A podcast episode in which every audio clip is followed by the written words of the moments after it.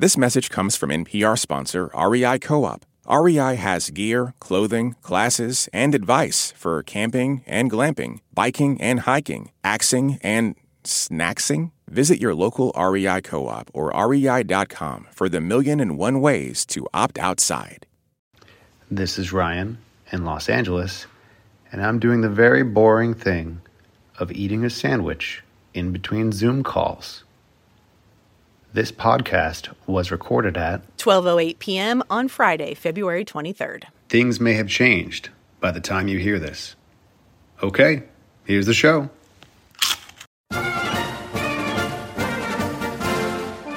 okay, but that's so relatable, right? I'm now. I need to know what kind of sandwich. If I was gonna have a sandwich, it'd probably be a BLT. I think that's a good sandwich. I don't know. That was It's a pretty hard crunchy bite at the end, so it was probably something good like mm. that. Hey there, it's the NPR Politics Podcast. I'm Susan Davis. I cover politics. I'm Sarah McCammon. I cover the presidential campaign. I'm Stephen Fowler. I also cover the presidential campaign. And the South Carolina Republican presidential primary is tomorrow. Sarah and Stephen, you're both on the ground there, and you've been talking to voters all week. Former President Donald Trump, of course, is favored to win, but this contest will test how much appetite remains for a different nominee for the Republican Party and just how popular former South Carolina Governor Nikki Haley is in her home state. So, Stephen, let's start with you. You've this isn't your first trip to South Carolina. You sp- spent a lot of time there this year. What have you heard from voters in the lead up to the primary? Well, you know, I've heard a lot more about Donald Trump than about Nikki Haley, even at Nikki Haley events, even asking people specifically about Nikki Haley, because you have to remember, he's a former president. He's very popular among the Republican primary base and the electorate that's showing up. And he's basically running as an incumbent, even though obviously it's an open primary. And so this is the Donald Trump show still, just the latest edition is in South Carolina. I mean, in fact, I'm sitting outside of the Winthrop Coliseum in Rock Hill, South Carolina, where there are already hundreds and hundreds and hundreds of people lining up waiting to see Trump for this election eve rally.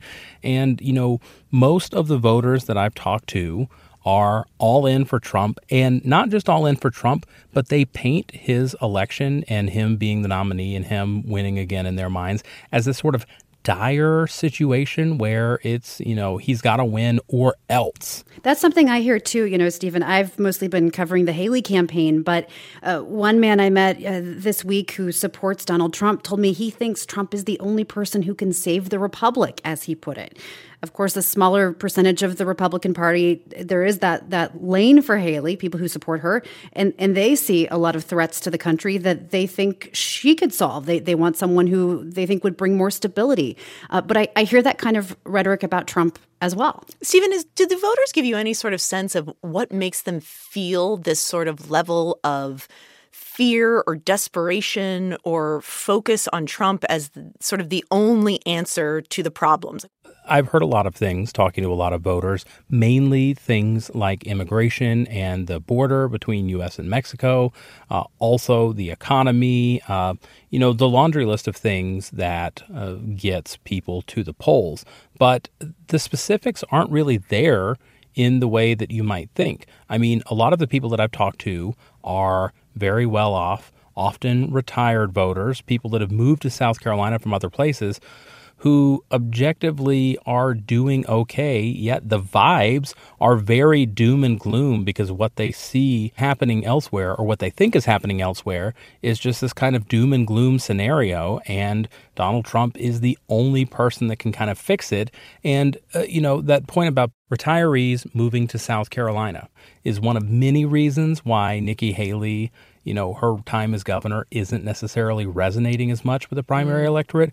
But the other thing, too, is that with Donald Trump, you know, some of the voters that I talked to said that Nikki Haley's perfectly fine and good for the party, but now is not her time. I mean, it's a reverse kind of age discourse going on where because she's younger, you know, there's the 2028 election or 2032 or sometime down the ah, road. Oh, that's interesting. That she's got her whole future ahead of her. It's not her time.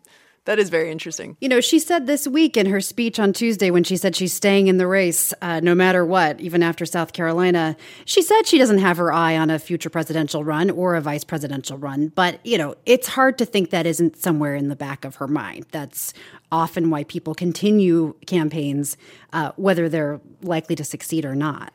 Stephen, you get a sense from these voters that the even the diehard Trump supporters, like, what is their feelings towards Nikki Haley? I just think of, you know, Trump really attacked and turned on Ron DeSantis, a former opponent in this primary, and you could you could hear that trickle down with voters. That Trump's view of him sort of trickled down to voters. Say, I don't, I don't really like him. I Ron DeSanctimonious all of those things.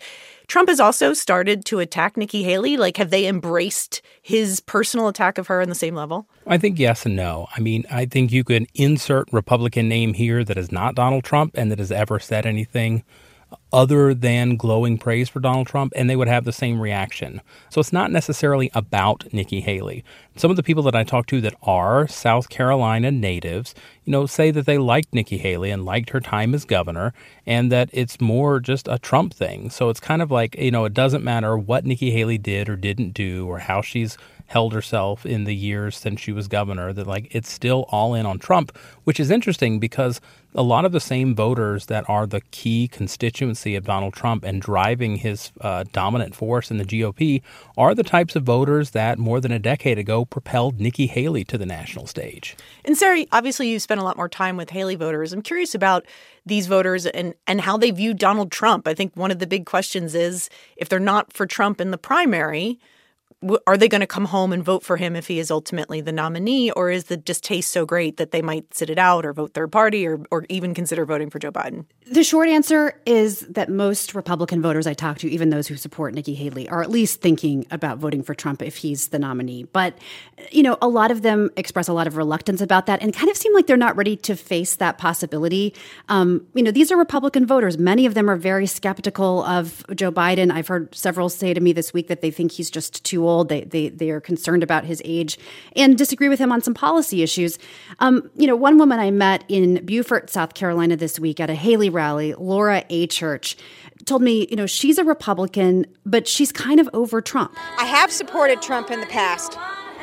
But I'm tired of the banner, the childish banner. We need someone that's that's a true leader that yeah, doesn't always talk about himself her voters are they clear-eyed about her chances? Do they understand that she's not likely to be the nominee and, and sort of how do you get the sense that they still want her to stay in and fight for something, even if it's maybe not ultimately the nomination? Absolutely. I heard that so much from voters, both in her hometown, uh, which I visited yesterday, and in, in Beaufort the other day. This idea, you know, they've, they've heard her say this week she's staying in, she's going at least through Super Tuesday. She's also said she's going to stay in until the last person votes. But, um, but it certainly looks like the campaign has a strategy through Super Tuesday and a little bit beyond. And, you know, I've heard several people say, look, I think it's important that we not that she not quit now. I, they're they're tired of Trump. They want to hear that alternative voice. I don't think they're all totally clear on what happens after that, though. Right? Like for one thing, this delegate math stuff is complicated. It's hard for even people who spend their whole jobs thinking about it to fully understand it. And so I think a lot of people hear her say, "Only a few states have voted. Donald Trump is chaos." And they these are you know there is that lane of the Republican Party where people agree with that and they are just ready for something new and they're saying hey, yeah, let she should keep at it. All right, we need to take a quick break. And Stephen, I'm going to let you go, but we're going to talk to you again later in the show for Can't Let It Go. Be back soon. And of course, with the primary happening tomorrow, we will be back in your feeds with the results when we have them. All right, we'll be right back. This message comes from NPR sponsor REI Co op. REI has gear, clothing, classes, and advice for camping and glamping, biking and hiking, axing and snacksing? Visit your local REI co op or rei.com for the million and one ways to opt outside. Support for this podcast and the following message come from the United States Postal Service. Looking to part ways with complicated, expensive, and uncertain shipping services? Then give your business a competitive edge with USPS Ground Advantage. Keep things simple with upfront pricing and no unexpected surcharges. Keep things affordable with some of the lowest prices out there and keep it all reliable with on-time ground shipments. Turn shipping to your advantage. Learn how at usps.com/advantage. USPS Ground Advantage. Simple, affordable, reliable. This message comes from NPR sponsor REI Co-op. REI has gear, clothing, classes, and advice for camping and glamping, biking and hiking, axing and snacksing, backpacking, and another outdoor thing that rhymes with backpacking. Visit your local REI co op or rei.com for the million and one ways you can opt outside. And we're back, and White House correspondent Asma Khalid joins us now. Hey, Asma. Hey there. Good to be with you. And an Alabama Supreme Court ruled last week that embryos created through the fertility treatment of in vitro fertilization, or IVF, are children under a state law. This ruling has forced some providers in the state to pause IVF treatments to sort through the legal implications. Sarah, before we get into the politics of it, I'm going to ask you to put on your policy reporter hat because you've covered the issue of abortion and reproductive rights for a long time for NPR. Can you explain uh, why this is such a controversial ruling and how the IVF process often results in many embryos? So the IVF procedure, you know, brings together sperm and egg, and some of those embryos get implanted in a uterus and turn into babies, but some of them are left over, and, and people have to decide what to do with them. That creates ethical and moral concerns for people who believe that life begins at conception, that an embryo has moral significance, and, and so that's how this kind of comes into the larger abortion debate. And Sarah, the IVF ruling is once again forcing Republicans to talk about reproductive rights on the campaign trail. Yeah, the challenge here is that uh, on the one hand, there is you know a long-standing narrative among uh, abortion opponents that quote unquote life begins at conception and there's this idea that many conservative republicans hold to that life should be protected from the very beginning and that often means um, absolute opposition to abortion at least that's what people say. But then when you press them on it, there is a whole lot of nuance in how people feel about a whole variety of questions around pregnancy and fertility. There's some polling from from Kellyanne Conway, the former advisor to former President Trump, uh, that, that suggests that there's overwhelming support for treatments like in vitro fertilization, even among uh, evangelical Christians and people who identify as pro-life, even though at the same time they might oppose abortion, you know, as early as six weeks or so. Um, so that creates a challenge in terms of messaging. And this is all happening at the same time, of course, that we've seen uh, abortion bans take effect in many states in the wake of the Dobbs decision a couple of years ago. Um, we've seen, you know, backlash to that at the polls the last two years. And so I think Republicans are struggling with what to say about it. I think that's such a good point, though, because we've talked so much about abortion politics and how stark the divide is on this issue, especially between the two parties, how complicated American views are on this.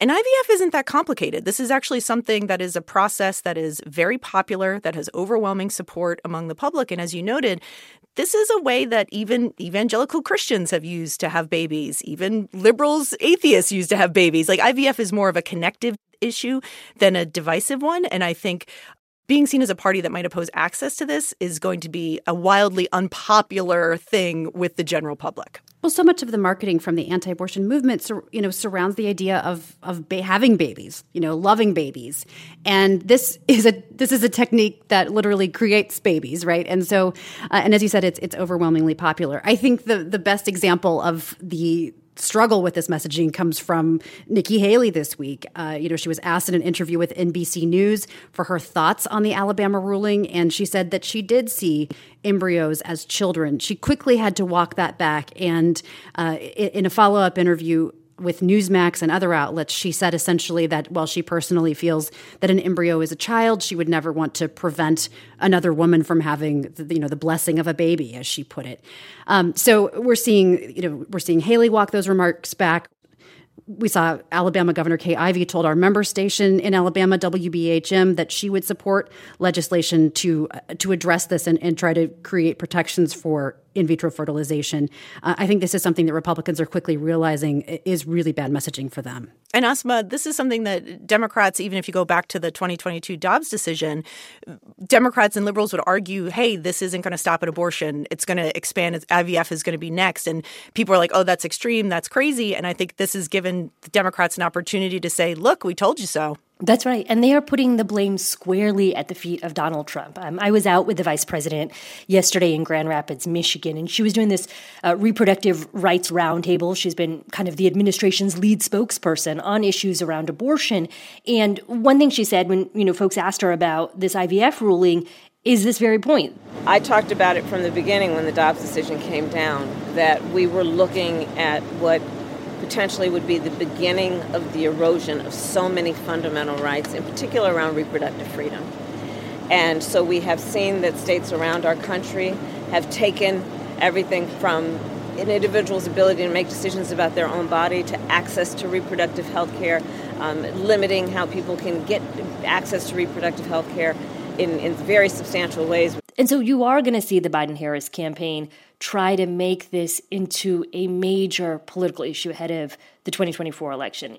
It is interesting to me too because we go through these sort of uh, ebbs and flows in the news cycle where it feels feels like issues of abortion and reproductive rights sort of get quieter, it, it, and then they ride these waves where it, these state decisions and court decisions are still happening in real time. And I think we keep learning that they really do have a way of not only forcing politicians to respond. I was kind of amazed this week watching how many people felt they needed to weigh in on this but also that these are issues that really do resonate and connect with Americans in their everyday lives. This is not some unheard of esoteric government policy. IVF is a really common thing yeah. in America. I mean, Sue, to that point, you saw just a bit ago Kari Lake, who is uh, very close with the former president, Donald Trump. She's running for a Senate seat in the state of Arizona, and she was out with a tweet saying one in six Americans struggle with fertility issues, and that if she's elected to the Senate, she will advocate for increased access to fertility treatment. Yeah, I also thought there was a notable response from the Hill where there was lawmakers like uh, Michelle Steel. She's a Republican woman from California in the House, and she uh, spoke out opposing this ruling. She noted she had IVF to have her own child. Uh, it's also really common. Tammy Duckworth, who's a Democrat, Democratic senator from Illinois, she also used IVF to have her child. She introduced legislation a while back to protect IVF access on a federal level. And I think this ruling might re elevate that debate on Capitol Hill as I think Democrats see it as an opportunity to sort of force more people to think about these issues and potentially force Republicans to go on record about how they feel about it to be clear, the IVF argument is separate from the abortion debate, but it's all tied together in a reproductive rights argument that Democrats think overwhelmingly serves them politically. That's right. And if you look at how the vice president is actually touring the country campaigning on this issue, the name of her tour is called Reproductive Rights. So they believe that all of this is part of the same deal. They think that IVF and the reason this Alabama court decision even came down is because they say Donald Trump appointed three conservative justices to the Supreme Court who ultimately overturned that landmark decision of Roe versus Wade. All right, we need to take a quick break. Asma, we're going to let you go. Thanks for your reporting. Thank you. When we get back, it's time for Can't Let It Go. Support for this podcast and the following message come from the United States Postal Service. Looking to part ways with complicated, expensive, and uncertain shipping services? Then give your business a competitive edge with USPS Ground Advantage. Keep things simple with upfront pricing and no unexpected surcharges. Keep things affordable with some of the lowest prices out there and keep it all reliable with on time ground shipments. Turn shipping to your advantage. Learn how at USPS.com/slash advantage. USPS Ground Advantage. Simple, affordable, reliable. Support for this podcast and the following message come from the United States Postal Service. Looking to part ways with complicated, expensive, and uncertain shipping services? Then give your business a competitive edge with USPS Ground Advantage. Keep things simple with upfront pricing and no unexpected surcharges. Keep things affordable with some of the lowest prices out there and keep it all reliable with on-time ground shipments. Turn shipping to your advantage. Learn how at usps.com/advantage. USPS Ground Advantage. Simple, affordable, reliable. And we're back, and so is Stephen, and it is time for Can't Let It Go, the part of the show where we talk about the things from the week we can't stop thinking about, politics or otherwise. Stephen, what about you? Well, Sue, this is something that happened today, so I've had a limited sample size to think about it. But uh, remember the robocall in New Hampshire that was uh, AI Joe Biden telling people not yeah. to vote until November? Well, it turns out, according to NBC News, they talked to the person who created it, who's a, roaming magician who mm. was paid by a consultant who previously did ballot access work for Democratic candidate Dean Phillips. This magician who uh, was interviewed in New Orleans, holds world records in fork bending and straitjacket escapes, but has no fixed address, according to this NBC News article. And he was able to make this in about 30 seconds worth of audio. And uh, though the backstory of this magician, uh, this is one problem he probably won't be able to make disappear. That's my can't go. How did they find a magician? You'd think that he'd be better at disappearing. Ah, that's a good one. Also, is this a crime? Like, is this magician, is he about to have some criminal troubles or is it just like, oh, we found the guy who did it? Well, he says, I created the audio, I did not distribute it. Uh, I was in a situation where someone offered me some money to do something and I did it. You know, that's that's how mm, that most bad things wrong. usually start. The AI stuff, I gotta say, we've talked about a bunch of the podcast, and I'm still terrified. None of these stories ever make me feel better about AI. Every single AI can't let it go is usually something creepy and dystopian and something we should be worried about. You also have to wonder what other tricks he has up his sleeve. Oh, there, there- there's so many, too many puns. We got to move on. Sarah, what can't you let, let go of this week? Well, you know, everybody needs a little time away, right? And during the hectic campaign cycle, we all would like it sometimes. So NASA is looking for applicants to take one year year away in a bubble basically in Houston simulating a Mars surface mission. And you know, they're looking for mm. they say healthy people 30 to 55 years old. I think you have to have an advanced degree in certain smart things. But the whole appeal of this for me is this idea of just sort of checking out from the world. Yes, you're in, you know, you're still in the world, but you're like in a bubble doing your thing for a whole year. And I would probably not pay any attention to politics, to be totally honest, if I were selected for this mission. This mission feels well timed for this election because it feels like a time in America where a lot of Americans would like to take the next year out of the news equation and spend it somewhere peaceful and quiet. Even if it's a bubble in Texas. But would you, if you're in the bubble, do you do you have any access to communication or are you just like all by yourself? Are you in a bubble with do you at least have like a bubble roommate? It's four people that they want. So like Oh. who are those other three? That's a huge question. Is there like is there like a solo room where you can just hang out and not talk to anyone? This is like a terrible recreation of the show The Real World, where you just put people in a Mars bubble, four strangers in a Mars bubble for a year, see see what happens. They could fund it that way. you know, I, I NASA reality show. it writes itself.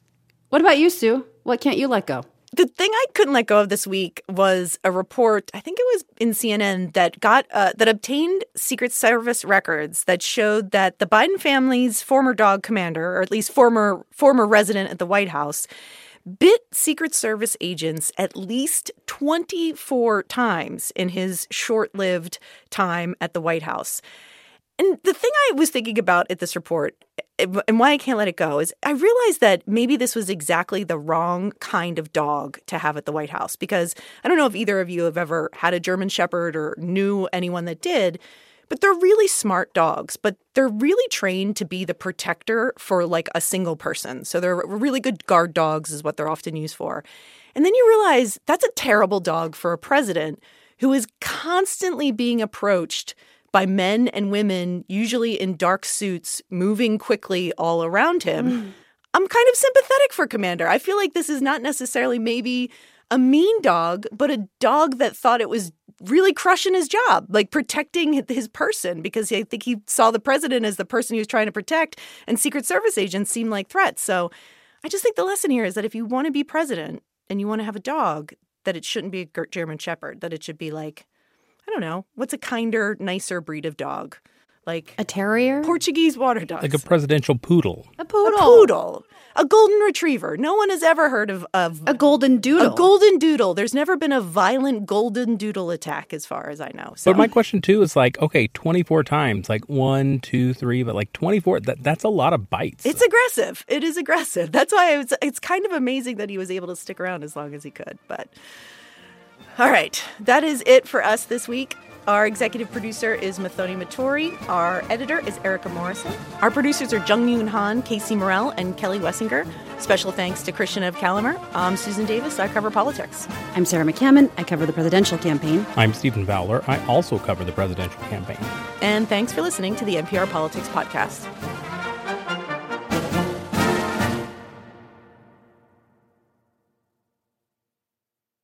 This message comes from NPR sponsor Mint Mobile. From the gas pump to the grocery store, inflation is everywhere. So Mint Mobile is offering premium wireless starting at just $15 a month. To get your new phone plan for just $15, go to mintmobile.com slash switch. This message comes from Schwab.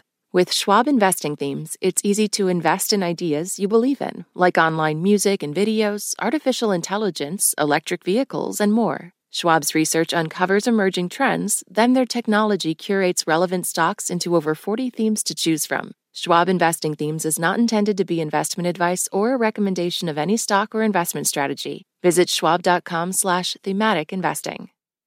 All that sitting and swiping, your body is adapting to your technology. Learn how and what you can do about it. I really felt like the cloud in my brain kind of dissipated. Once I started realizing what a difference these little breaks were making, there's no turning back for me. Take NPR's Body Electric Challenge. Listen to the series wherever you get your podcasts.